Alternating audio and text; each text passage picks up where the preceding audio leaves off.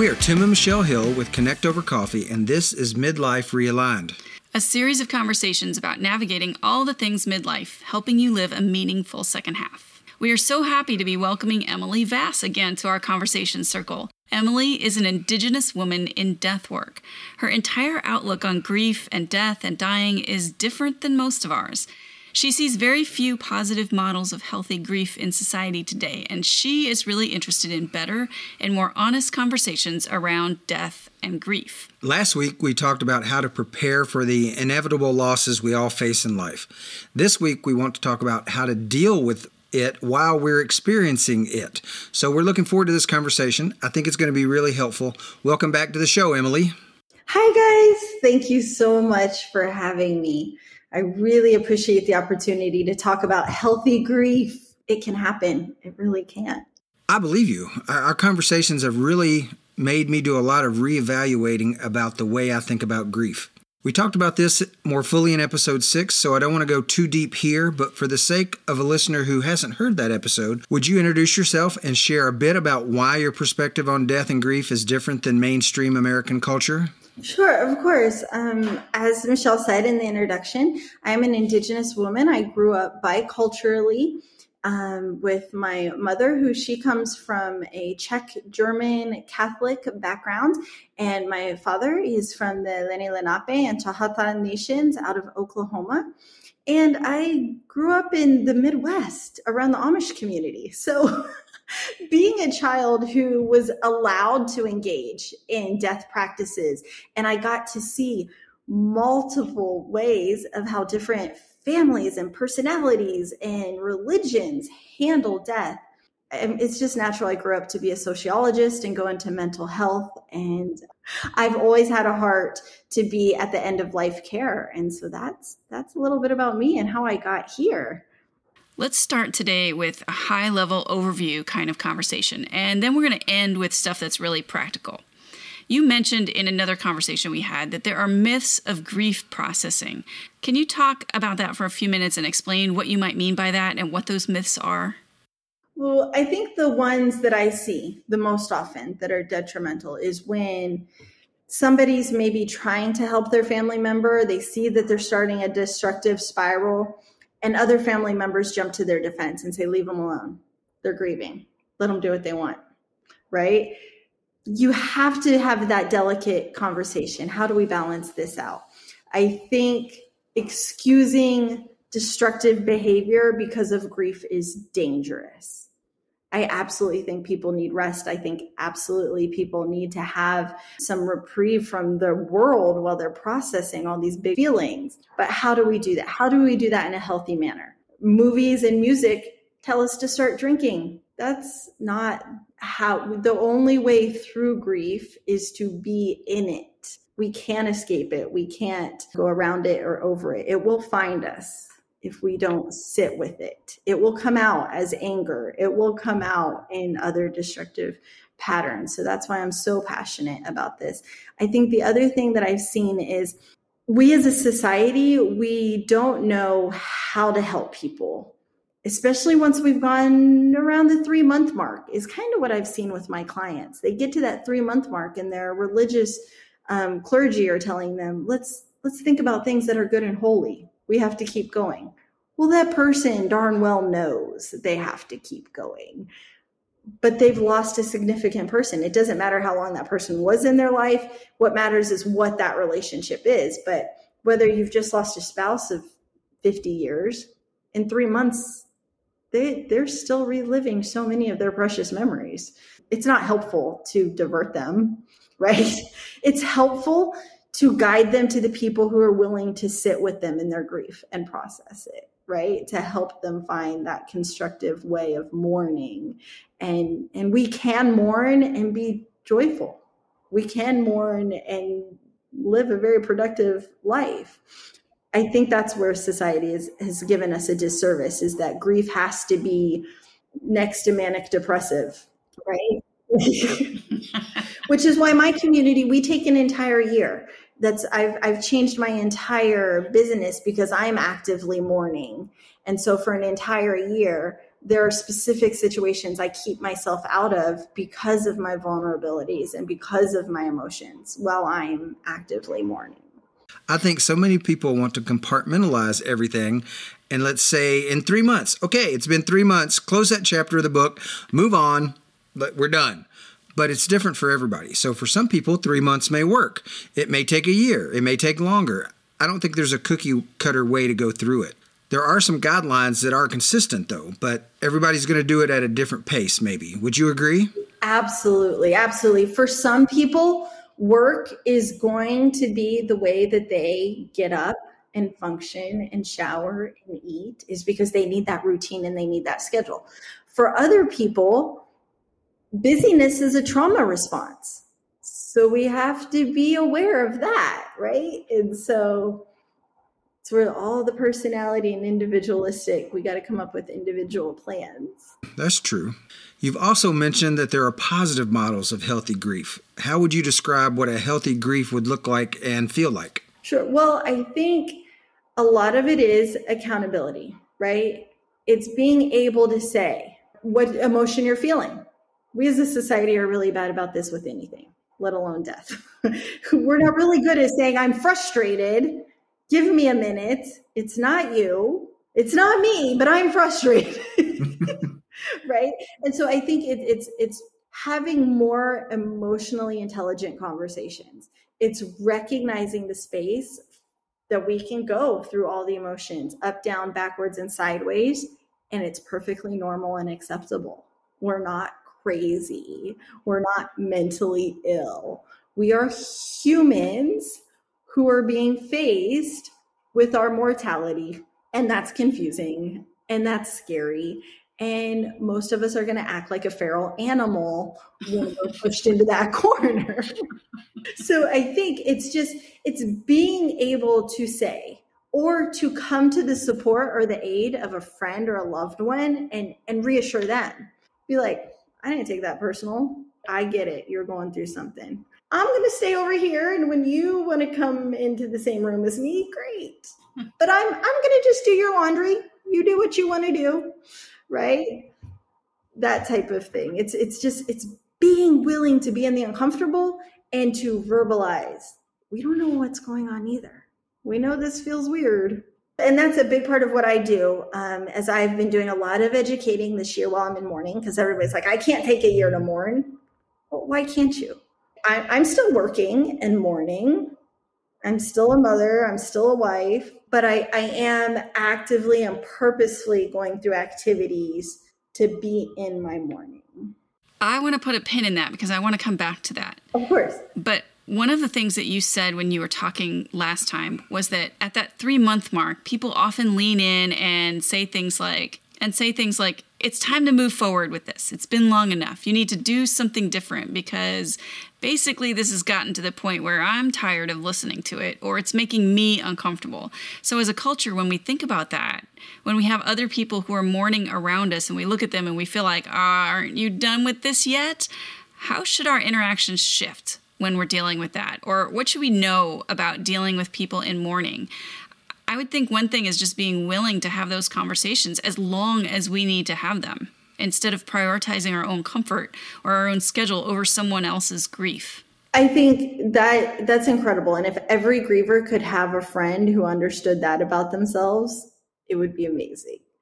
And I think when we reach out to the grieving people in our lives, or when I've had people reach out to me, the things that have been the most meaningful is when someone says to me, I don't know what to say. I don't know what to do. I'm here. Let's do this. Let's do that. Right. Because I don't always have the energy to argue. It's easier for me to just follow them on the walk. Right. Um, I think it's changing the conversation because also as a griever, I would be exhausted when somebody would constantly come to me and see me only as a griever. When I'm ready to step out of that, it's hard when other people keep shoving me into that traumatic experience. So I think it's just saying less, but just saying, I'm here and let's do this. And just waiting for that person to identify what their need is. and what they want your role to be. But I think it's just being aware that you don't want to hold them in the grieving spot longer. They're always going to be a griever, but we don't have to remind them. Wait, we don't have to talk about that. They know, they relive it in their head. The moment they got the news, the diagnosis, the right, all the decisions, if they made the right one. We don't have to. Being quiet sometimes is better and just being present. Which is very tough for a lot of people. But I think if you know more of us realize that, we could help the grievers get through it better. And I think if we just up our emotional bravery in general, I think we're just chicken. Yeah. Yeah, it's tricky because like we as a society have been taught, well, I'm going to tell you a story about me so we connect. And then it turns into a one up situation and that can be dangerous. And so it is. It's okay. I tell people a lot of times, you can support grievers by being in their house and doing tasks for them right?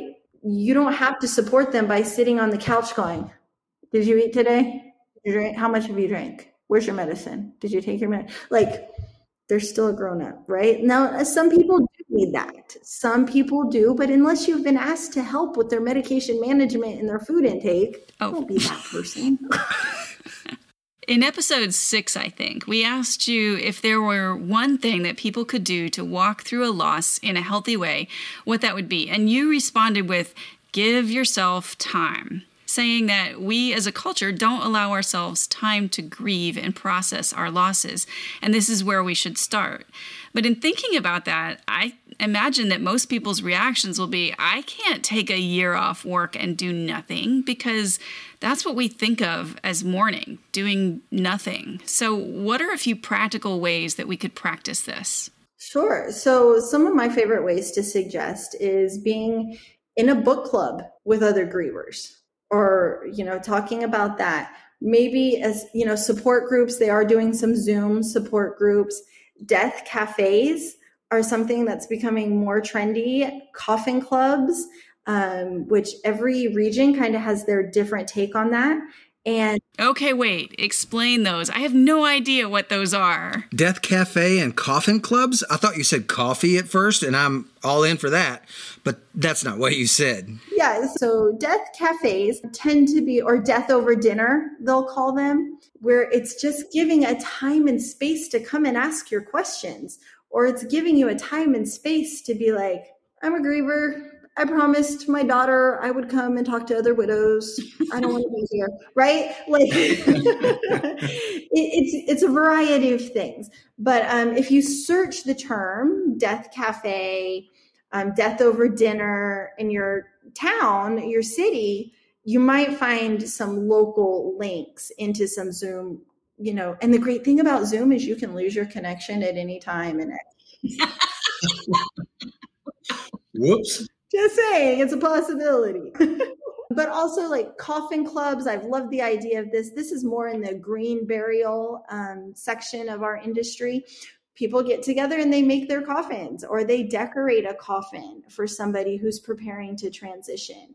And so it is a hands on activity that they can do while they're, because a lot of us need physical movement to process. That's why the gym is, a, is an option sometimes for someone working through big emotions. Coffin clubs are something else that you can do. Um, I used to have, so we can watch on Clubhouse. We'll get this up and going in the fall again. Is I called it Coffin Coffin Club Talking Books, where we would do one book and every week come in and talk about that book and the different aspects of grief because we're talking about a third party, right? And our perception of what happened in the book or, or with the characters. And if somebody wants to share their experience, they can. It's a safe place. If they just want to be in the audience and listen, and hear that it's normalizing feelings, emotions, things like that.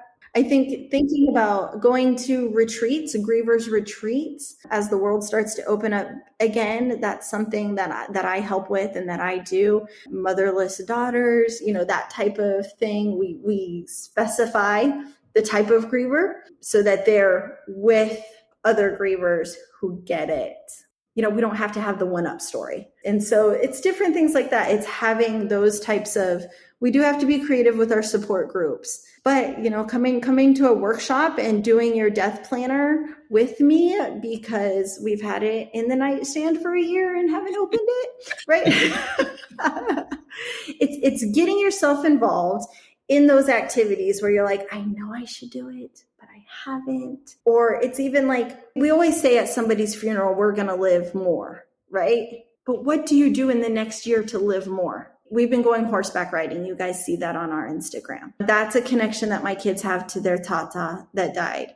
And so in our mourning, we go horseback riding. It, it is now a non negotiable. From the time my kids were born until their tata died, they loved horse riding, but it only happened when it was a super special occasion. But we've changed that. So that's what I mean. Like you can still mourn and live your life, but be more purposeful in the activities you're doing. And that's one of the ways my family did it is we said, hey, we're doing Taco Tuesdays for Tata because Tata is the one that taught Andrew how to make tacos. And we bring it into our daily life. It's not that I'm shutting my life down to mourn, it's that we're consciously making healthy choices to honor their memory.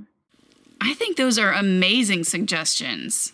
I like the fact that you took the horseback riding that was a special occasion and only done every so often, and now you're honoring him by doing it all the time, enjoying it more often than just once a year type thing, and always remembering him when you're doing it. That's fantastic. I also want to comment on the idea of a retreat for grieving families. My nephew died when he was about 12. It was completely unexpected and it was it's devastating for a family to lose a child like that.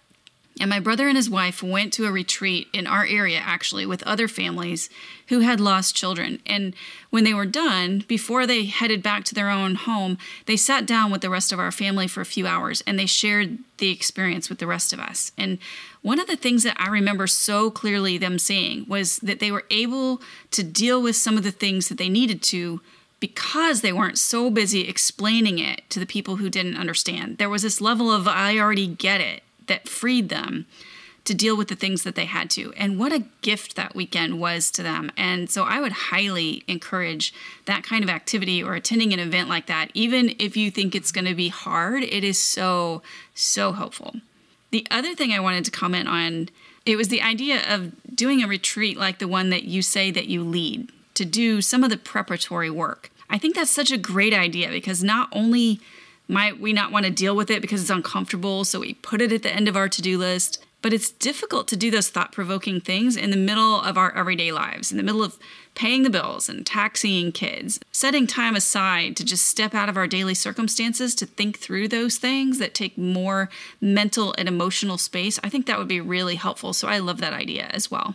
Well, and you know, it's because there's so many important questions when we're rushed to make those decisions anxiety management isn't an option anymore because now we're on a deadline. You know, an example where I see this is assisted living and care facilities are requiring people at administration and intake to have burial preparation. And they won't finish the intake unless you can list which facilities taking your body out of here. Because not that they're that rude, but it's essentially they know a family is going to be in chaos when this happens and they know that they don't want to deal with guiding the family or being that person that's like we need to get this going right? Because at the end of the day they're they have a wait list for that apartment. But i've seen so many families panic you know they they finally pick the facility and then they're like okay well you have to fill this out. Well our meeting with the administrators at 10 a.m tomorrow you know and now they're panicked to come up with plans too. It is something that it takes a lot of brain power to process and we deal with emotions because we remember our past experiences. Whether we were in charge of the um, arrangements or we weren't it's just like i don't want to think about any of this. So if you can think of doing it with someone with a fun, colorful personality, like Emily, it helps take, you know, whether it's just a, a Zoom session or you, you come to a workshop or, or a retreat or something like that.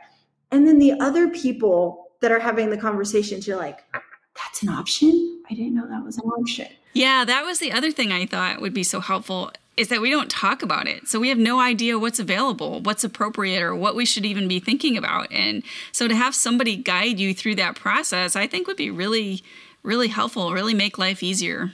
I think it's great that the assisted living centers are doing that because it makes it happen. It needs to happen, but nobody wants to do it. We put it off, but that forces some of the decisions to be made.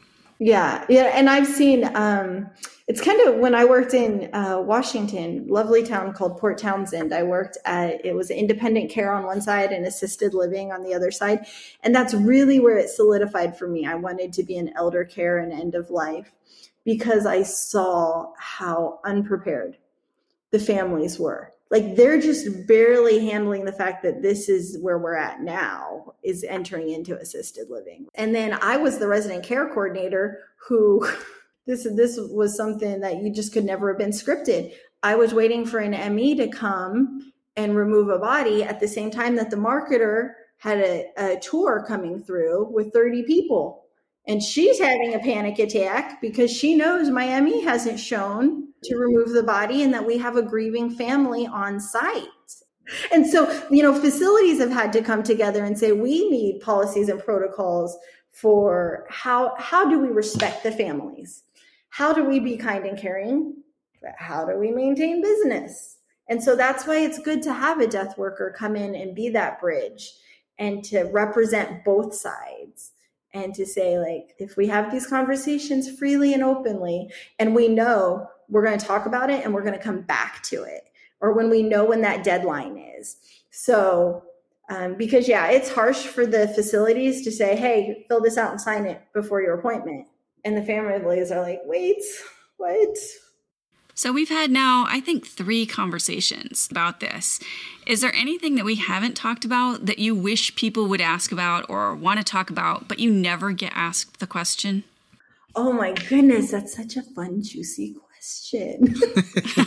it is my favorite one to ask, actually. I love it, and my brain doesn't know how to bring it down. Um, I would say, I would say, as a parent, start with the conversations with the kids younger be honest and gentle. Don't be afraid to start those conversations. Even if it's squishing the bug when the three year old, right, is squishing the bug. Don't be harsh about it was just an animal. It was just the neighborhood cat, or we don't even know whose cat it was. Why are you upset? Start there, right? Like, let's start being more aware. Let's start being aware of our language and just kind of recognizing that emotional intelligence and helping with that. I think as a parent, um, especially as a parent of special needs kids, I wish there was more for helping families help special needs kids process because neurotypical people have a hard time processing this. I think as far as professionally, I wish that more people understood we're not here competing with hospice. That's its own entity. We're here to support the family.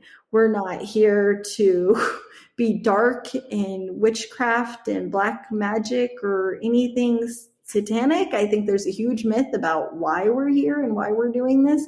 It simply comes down to we are advocates. We want families to know you have someone who can think for you in your chaos.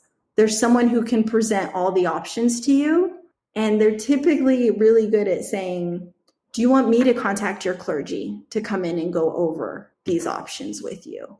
Do you know, we're the person who's calling out that we're presenting the playbook and we're calling it out for you. So I think like that's professionally, I wish doctors understood that we're here to support the communication you know, doctors aren't miracle workers, they're physicians. And, you know, and, and they're not the social workers. And then the social workers don't understand the medicine. The death workers and the death doulas that are stepping in this space are an awesome resource in the communities that people just don't realize they have. I think what we'll do is in the show notes today specifically, we'll include some resources and links to places where people can find out more information, not just about Emily, because we include that stuff on every episode that she's been here with us, but also in general, where people can go to for some more resources on these kind of things. Yeah, and I can help with those links too because like I was shocked um, when I first came through my certification process, which was I did it because it's we're colonized minds. We need certifications and we need governing boards. but but at the time that I did it, there was less than 600 in the entire country. And, and that's grown uh, considerably, but still, given 10 out of 10 people die, there's, you know, but here in the state of Florida, so, you know, Florida, we only had 30 the last time I checked. But with the magic of the internet, you know, the people can can look at different resources and find someone who matches their lifestyle, who matches their faith belief, and who's geographically close to them. And if they don't, you know, they can decide do I want someone close to me and I'm willing to give on these other things, or do I want to work virtually with someone six states away because they understand my values and my lifestyle? And I'll shoot you those resources too. So it's easier for people to look it all up. That's awesome. Thank you so much. Yeah, thanks, Emily. We really appreciate it. Today's episode is brought to you by the Morning Moments Matters box which is Morning Zen in a Box. If you are about to walk into a season of crazy before school mornings, this box is a way to bring a bit of peacefulness into the time that you take when you brew your morning coffee.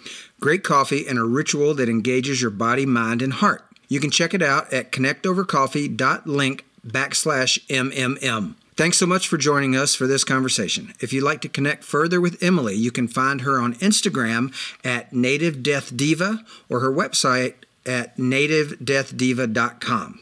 If today's episode has been helpful for you, here's what I want you to do. I want you to think of somebody right now who also might benefit from this conversation about processing grief and then share this show with them. Until next time, stay caffeinated, y'all.